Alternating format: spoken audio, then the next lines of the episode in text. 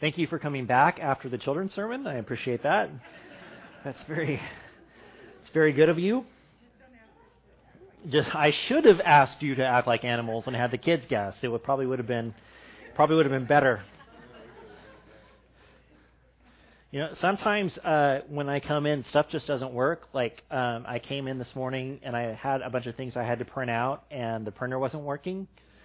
Um, so that that was an omen you know that there were going to be we were going to have some squeaky wheels today, uh, as far as that goes. Uh, if you have your Bibles, please open them up to the book of First John. We're going to continue our study there. And uh, just as uh, a way, by way of quick review, here are some of the things that we have seen so far in our study of First John. Like this, for example, I was supposed to unlock the nursery. And I actually walked back there and instead went into my office. And I'm not sure what I did in my office, but I came out of my office and did not unlock the nursery. So hang hang with me today, all right? Let's see if we can let's see if we can get this get this done. So here are some of the things that, that we've learned so far that I want us to remember from the book of First John. Number one, God is a light, in him there is no darkness at all. And we talked about how this is a little bit of a problem for us because we, as humans, are sinful creatures and there is darkness inside of us. So God is light, in Him there is no darkness at all. We are sinful and there is darkness in us. And so John tells us that it is Jesus who purifies us and allows us to walk in the light with God. And there were two essential things that we sort of drew from this teaching. The first thing is that in our everyday lives and in everything that we do, we need to live in the full realization of the power of sin in our lives. And what that means is that we need to understand um, that we cannot walk in the light by ourselves. That we are dependent upon Jesus to bring us from darkness into light. And so the image that we present to the world when we talk to them about our faith, when we talk to them about Christianity, is not the image, an image of moral superiority, but rather we want to present the image of never ending dependence upon God. That no matter what else is going on around us, we depend on God for everything. And secondly, what I love about this is that Jesus is thrust squarely into the center of the relationship between God and man. Jesus is the one who makes the kind of relationship that God wants possible. And we cannot truly be in relationship with God without the reconciling work of Jesus. Thus, the story that people hear from our lips when we talk to them about our faith is that we are not perfect. That we are, in fact, terribly flawed, but we are redeemed by the grace of Jesus Christ. And it is that redemption that defines who and what we are. And it's a wonderful message, but we, we have to move past that simple recognition of our need for Jesus because there was an important question that still stood out in front of us. And that question is what does it actually look like to walk in the light with Jesus? So it's one thing to say, God is the light, we are in darkness, Jesus brings us into the light, but then we have to ask what that looks like. What are we to do? And so we saw three things from, from last week. Uh, we allow our hearts to be transformed by the knowledge of God in Christ Jesus so that his ways are actually written there on our hearts.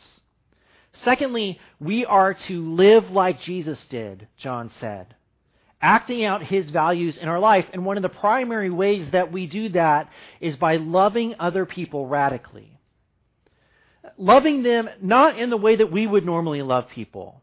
John calls us to love people in the way that God loves people, to push ourselves past the boundary of what we are comfortable with or what we're used to or what we even think is possible when it comes to our love. So now, theoretically, we've established a couple things. Where we want to be and sort of what that looks like. And the challenge now for us is actually doing it is actually living our lives like Jesus, is actually loving other people in a practical way like Jesus. And it's challenging to us for multiple reasons. What John has told us we need to do here love others like Jesus. This is no small task. It's not, there's nothing easy about it. And even more troubling, we are never going to be able to accidentally love people like Jesus. Do you get what I'm saying by that? We are going to have to intentionally move to love people in the way that Jesus loved them. Because loving others like Jesus calls for us to be forgiving, calls for us to be accepting, calls for us to be long suffering, calls for us to persevere. It even calls for us to be willing to forfeit our rights in some cases so that we can love other people. If all of this were not bad enough, which it's pretty rough, we also live in a world that makes it difficult for us to walk in the light with God. A world that challenges us when it comes to loving other people like Jesus. And the world that we live in is in direct competition with God for our attention, for our hearts, and for our souls. And it is constantly trying to draw us away from God. So if you have your Bibles open to 1 John, please turn over to chapter 2. And here's what John writes next to us. John 1 John chapter 2 verses 15 through 17. Do not love the world or anything in the world. If anyone loves the world, love for the Father is not in them. For everything in the world, the lust of the flesh, the lust of the eyes, and the pride of life, comes not from the Father, but from the world. The world and its desires pass away, but whoever does the will of God lives forever. Let's pray. Holy Father, we are grateful for the words that are written to us in your word. God, we are grateful for how they challenge us, how they form us, how they help us to see the kind of life that you would have us to live. Father, as we dig into your word this morning, may our eyes and ears be open to see and hear what you have for us today. And may we be fully present with you in this moment. In Jesus' name. Amen. Now, this passage, if you've been here with us over the past several months, this passage probably sounds a little bit familiar because it is just like what we heard from Jesus in the Sermon on the Mount. And so um, we have recently covered these. Uh, these principles in great depth. So I'm just going to tell you right now, I'm going to be criminally short on this. All right? And if you would like to go back and listen to what we talked about before, I would invite you to do so. But there are a couple of principles that we do need to draw out of this passage to help us get where we're going today. And the first principle is this, and I want to remind you of this for those of you who are here. Um, love of the world and love of God are two mutually exclusive things. Okay? Let me put it this way you cannot love both your wife and your mistress.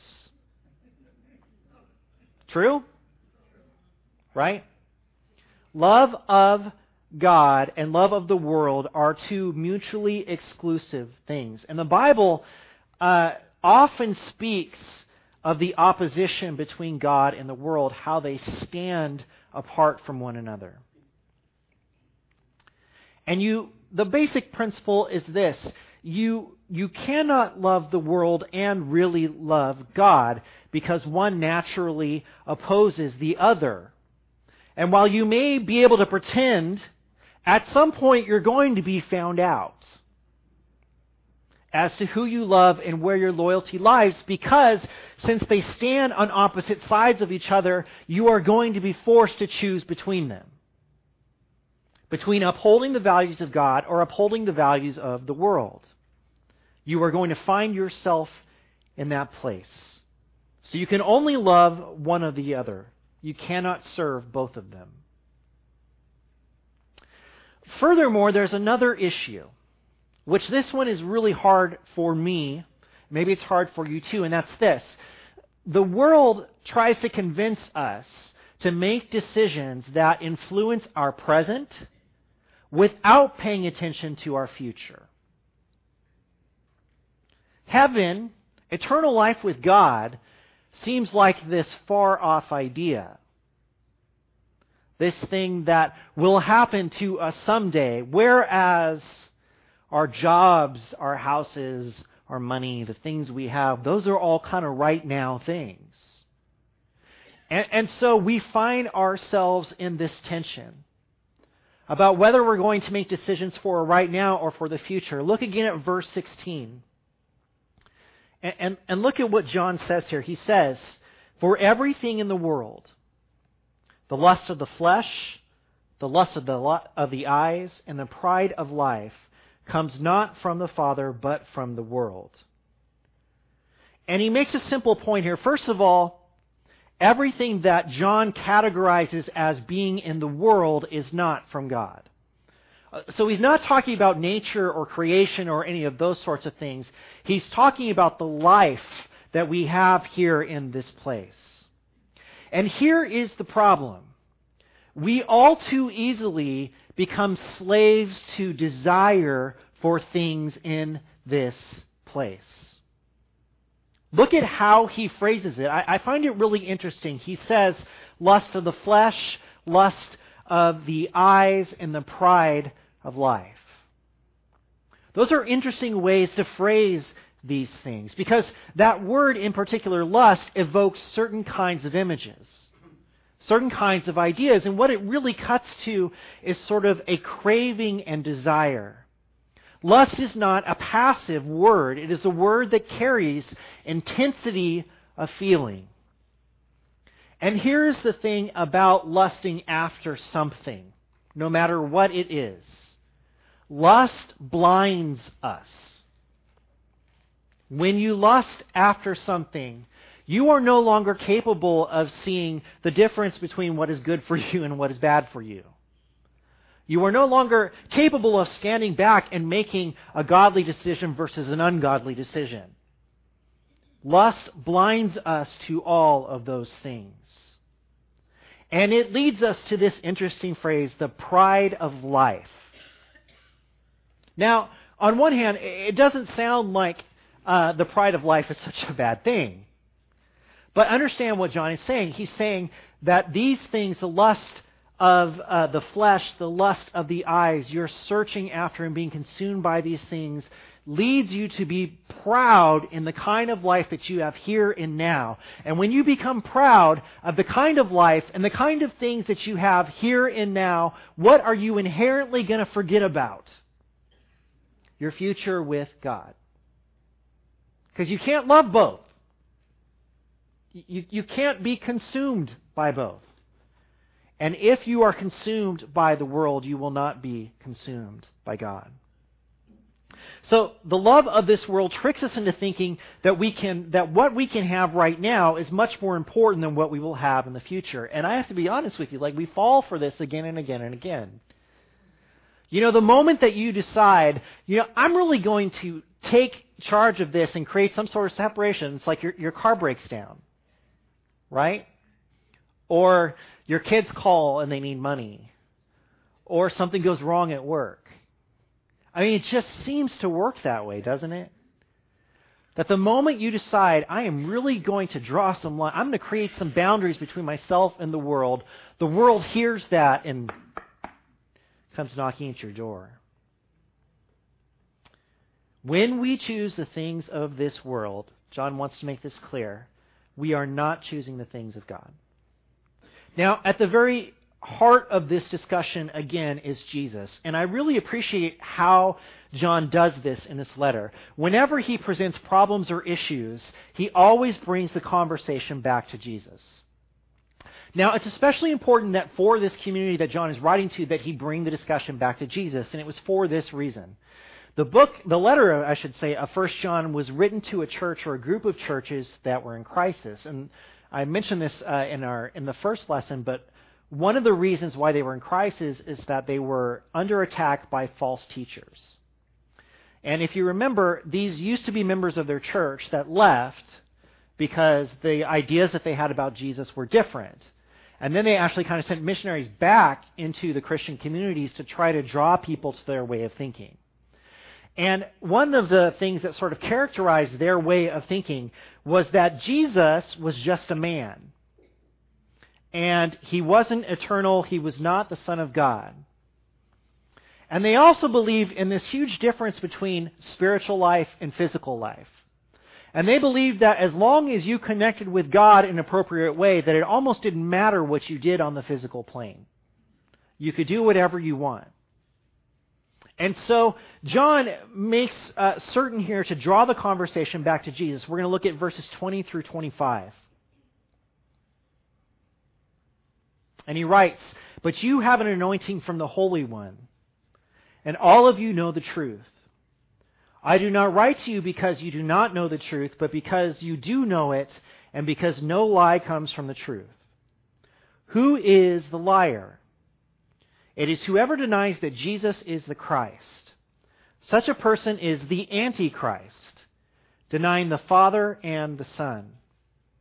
No one who denies the Son has the Father. Whoever acknowledges the Son has the Father also. As for you, see that what you have heard from the beginning remains in you. If it does, you also will remain in the Son and in the Father. And this is what he promised us eternal life. So, what does John want us to remember as we're coming through this section? He wants to remind us that the whole discussion, just like everything else we've seen so far, it all pivots on Jesus. Everything circles around him. Jesus is the one who allows us to walk in the light with God when we are in the darkness.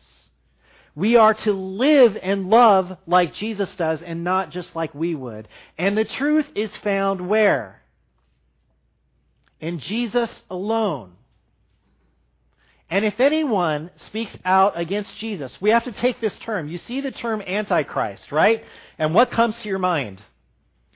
Maybe like a dragon or like some sort of devil or something. But understand what John means here is literally Antichrist. Someone who is against Jesus. And he makes this compelling argument or this point that is so clear, that is so clearly drawn. And what he says is either you believe in the truth, which is Jesus, or you believe in something else, which is a lie. Microphone drop, walk out of the room. Right? This is what he does here.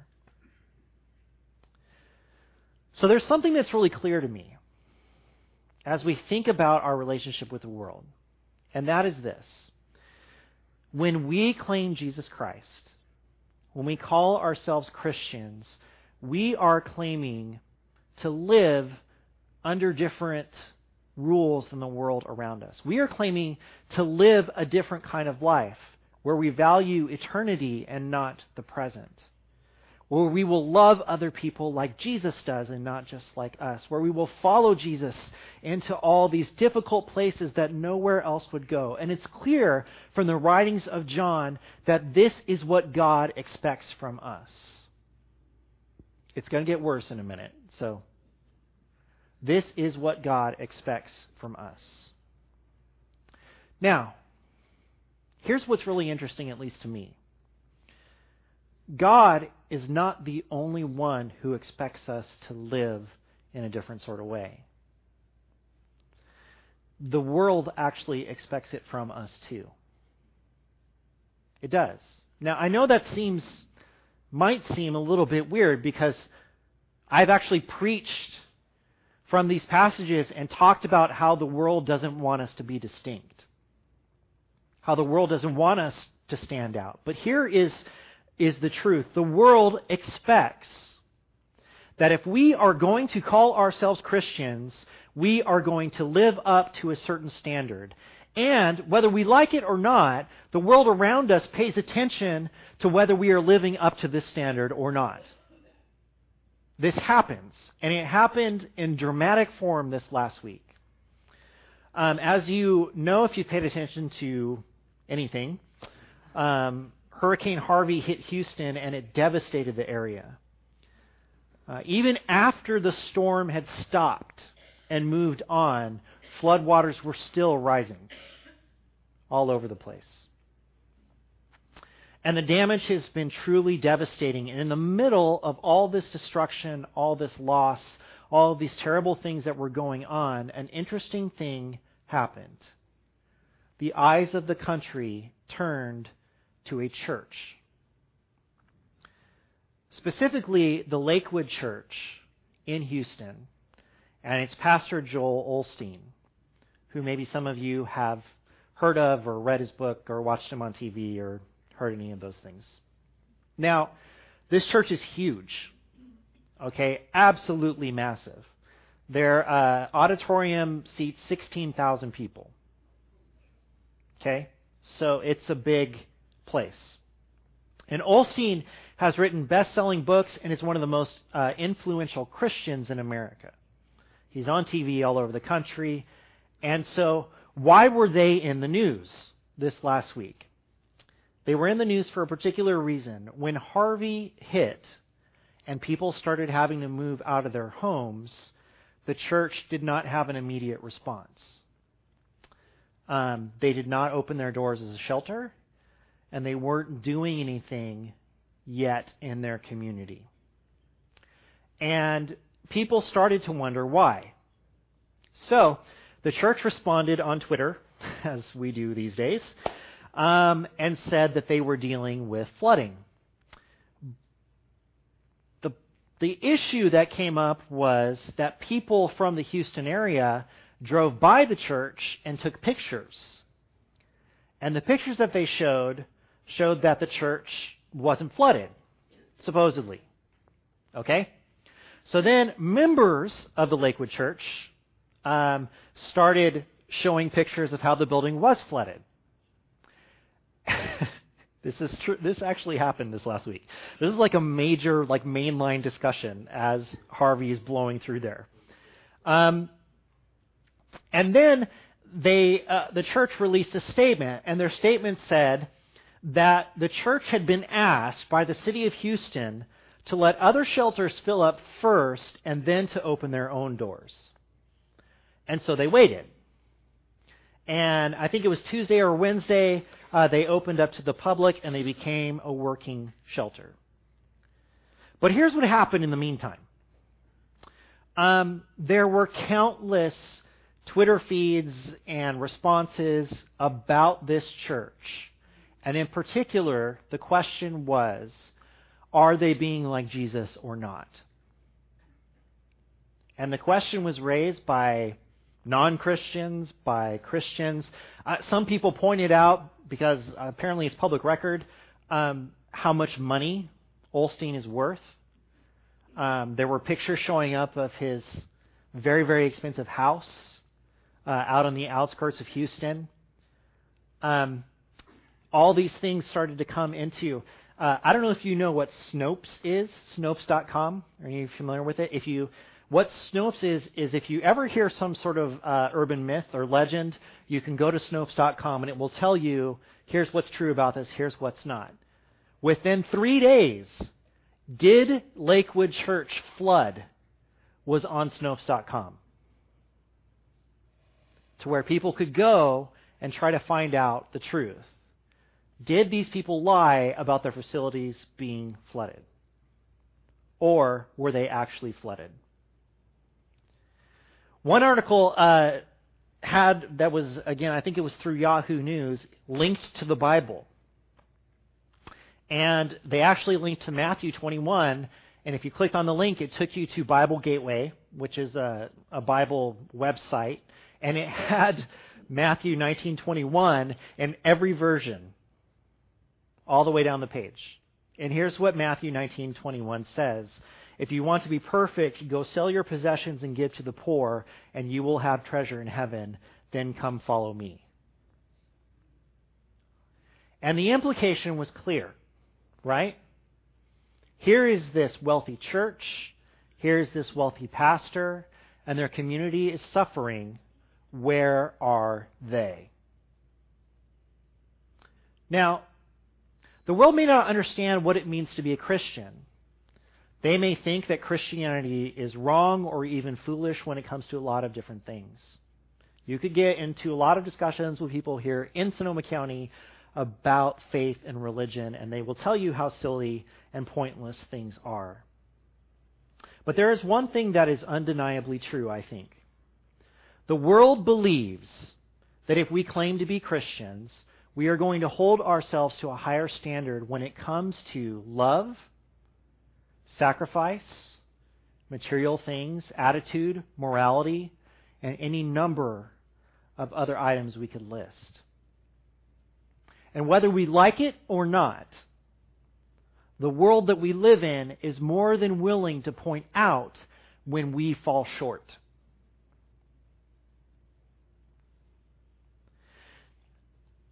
I don't know Joel Osteen. We're not buddies, pen pals, nothing. I know. I've I've reached out and I haven't heard from him. I sent him a Christmas card, you know. so I want to be clear. I, I don't know what happened with them this last week. And to be completely honest, I don't know if the criticism they've received is fair.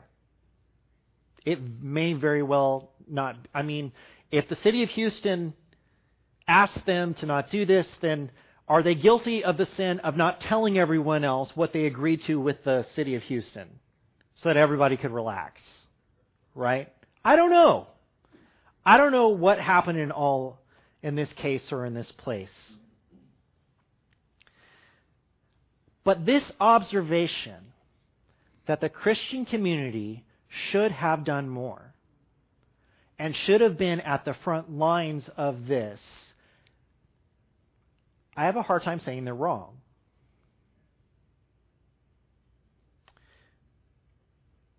It may not ultimately be fair, but that doesn't mean it's wrong. And here is my point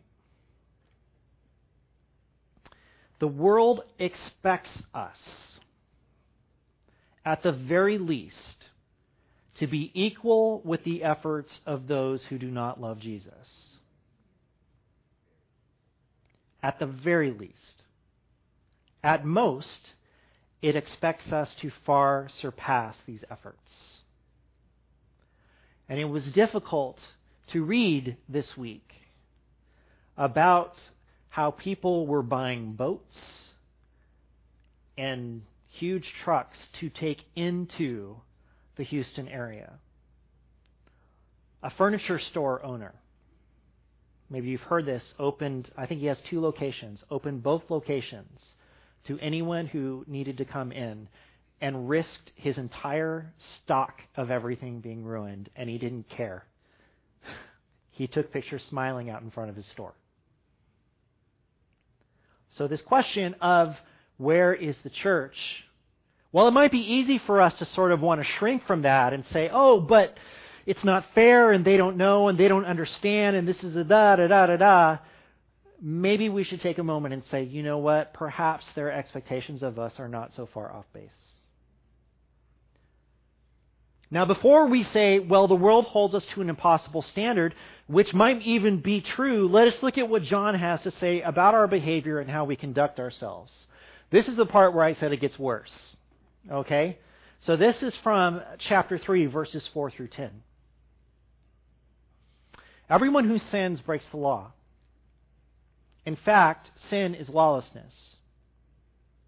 But you know that he appeared so that he might take away our sins and in him is no sin. Speaking of Jesus. No one who lives in him keeps on sinning.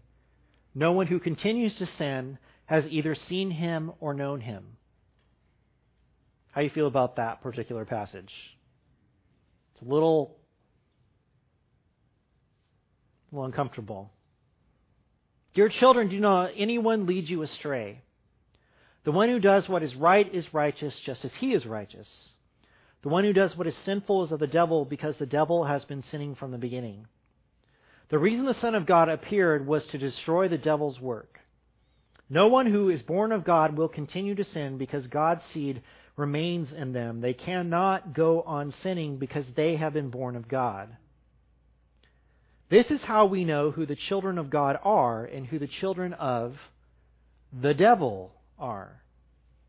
Anyone who does not do what is right is not God's child, nor is anyone who does not love their brother and sister.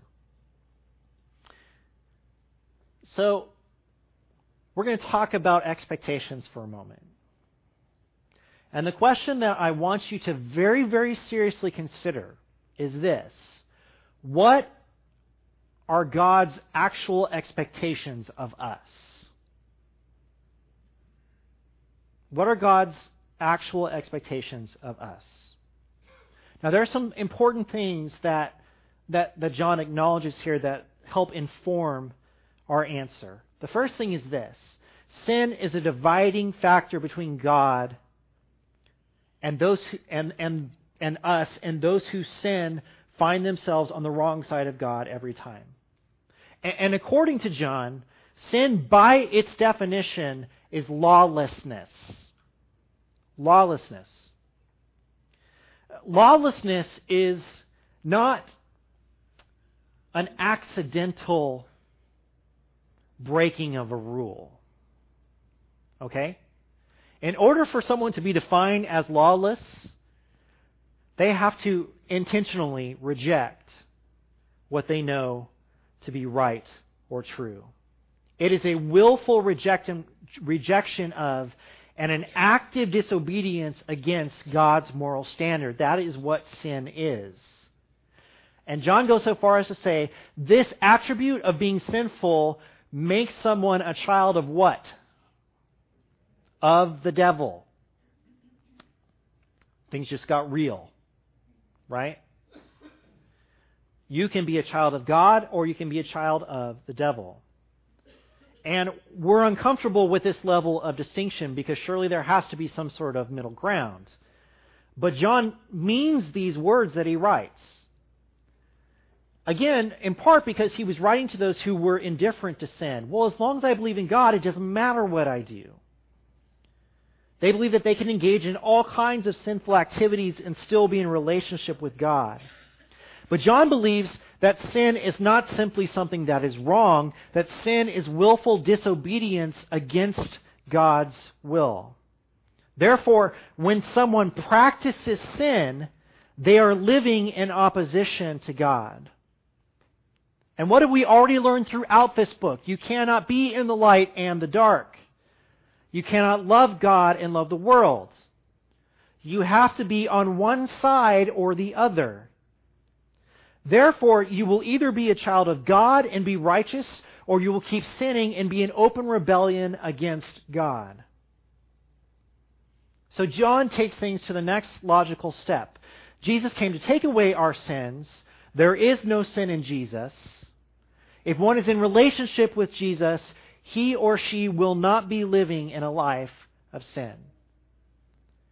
If you are in relationship with Jesus, you will not be living in a state of sin, but in a, st- in a state of a word that makes me very uncomfortable sinlessness.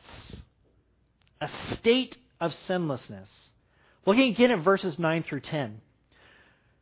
No one who is born of God will continue to sin because God's seed remains in them. They cannot go on sinning because they have been born of God. This is how we know who the children of God are and who the children of the devil are. Anyone who does not do what is right is not God's child, nor is anyone who does not love their brother and sister. So, what are God's expectations of us? Does, does John really believe that we can stop sinning? Does he believe that? The answer is, fortunately, I guess, no. Remember what he said in, in chapter 1. If we claim to be without sin, we deceive ourselves and the truth is not in us. If we confess our sins, he is faithful and just and will forgive us our sins and purify us from all unrighteousness. If we claim we have not sinned, we make him out to be a liar and his word is not in us. So here's a question that we have to think about a little bit, okay? And it's a tough one. I, I don't know how to give you an easy answer to this. But John recognizes that we are sinners. Yes? And he recognizes that the answer to our sin is who? Jesus. That is the answer to our sin is Jesus. But then he says, once we live in relationship with Jesus, what is our life characterized by? It is not characterized by sin. I'll tell you that much. It is characterized by a different kind of living. It is characterized by a higher standard in what we do and how we act and how we treat other people. John is attempting to describe a way of life, a character trait, a prevailing lifestyle. We know that we will sin, and we know that we are reliant on Jesus, but make no mistake about it. God expects our behavior to be godly. He expects us to be like Jesus. He expects that if we are going to call ourselves Christians and carry the name of Jesus out into this world, then we will be different than the world around us, and we will hold ourselves to a different standard. God expects us to give every effort to do what is right and to represent Him in this world. And grace, the love of Jesus Christ, is there when we fail because we are going to fail. But we do not walk out of here as those who believe we are going to fail in this. We walk out of here knowing that, yes, Jesus covers over our failures, but through the power of God, we can walk out of this place and be people who are empowered by the Spirit to live a God filled life. A God filled life. You might be tired of me harping on this particular point, but it's not my fault John keeps writing it. What is the capstone to this? Loving other people. Again, he comes with this. The, the end of this discussion about sinlessness and, and what you do, he doesn't then talk about morality and he doesn't list things for us. He says, well, it all comes down again to how you love your brother or sister. Anyone who does not do what is right is not God's child, nor is anyone who does not love their brother or sister. You do not belong to God if you do not love your brothers and sisters in a real demonstrative way. And as crazy as it is, this is the problem that I think came to the front this last week. In the aftermath of the storm, there were countless stories of amazing things that people did to love those around them. But the one story that people were looking for didn't happen. Or it didn't happen when they thought it should happen. And it maybe didn't happen for all these reasons. But here's what I want us to understand the world is not wrong to expect us to be on the front line of loving other people. It's not wrong. Because by the power of Jesus, through his grace and forgiveness, if we are going to be like him at all, we will be on those front lines without being asked, without being told we have to.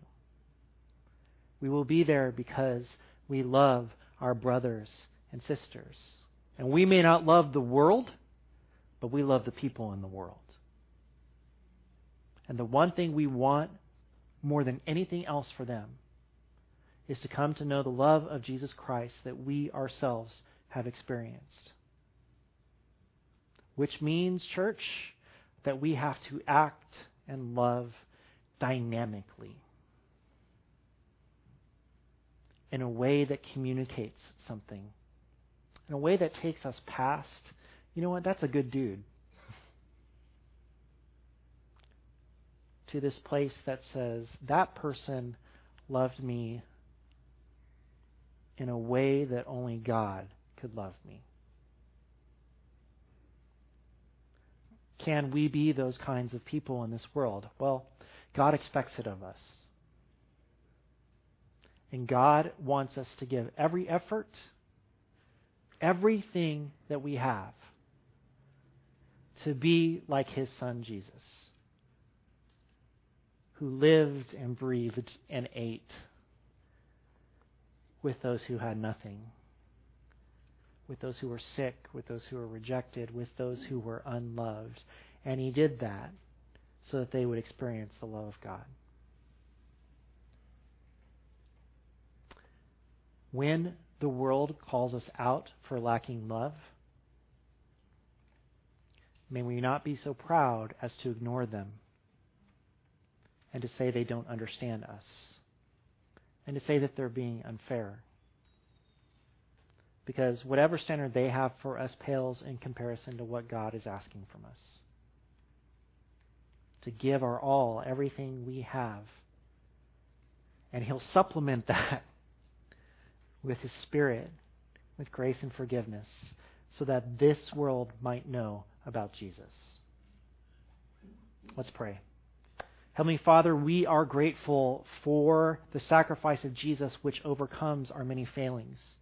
God, we recognize that we are sinners, that we need this redemption that Jesus has to offer, that we will always need the redemption that Jesus has to offer. But God, may we be convicted this morning that you are not calling us to live a life that is characterized by continuing, ongoing failure. But instead, that we are called to live a life that is characterized by great and deep love and compassion for people around us. God, you do call us to a higher standard. To live, to act, to speak, to love in ways that this world will not be capable of doing or performing. So, God, may our eyes be open to see what frontier of love you want us to explore. And will you give us the strength of heart, the conviction of belief to do something about telling this world who Jesus is, the great lover of our souls. In the name of Jesus, we pray all of these things. Amen. If you have any need for prayers or encouragement this morning, you want to know this God who loves you in a dynamic way, who wants your life to be filled with great joy and blessing and peace. We invite you to come forward as we stand and sing this song together.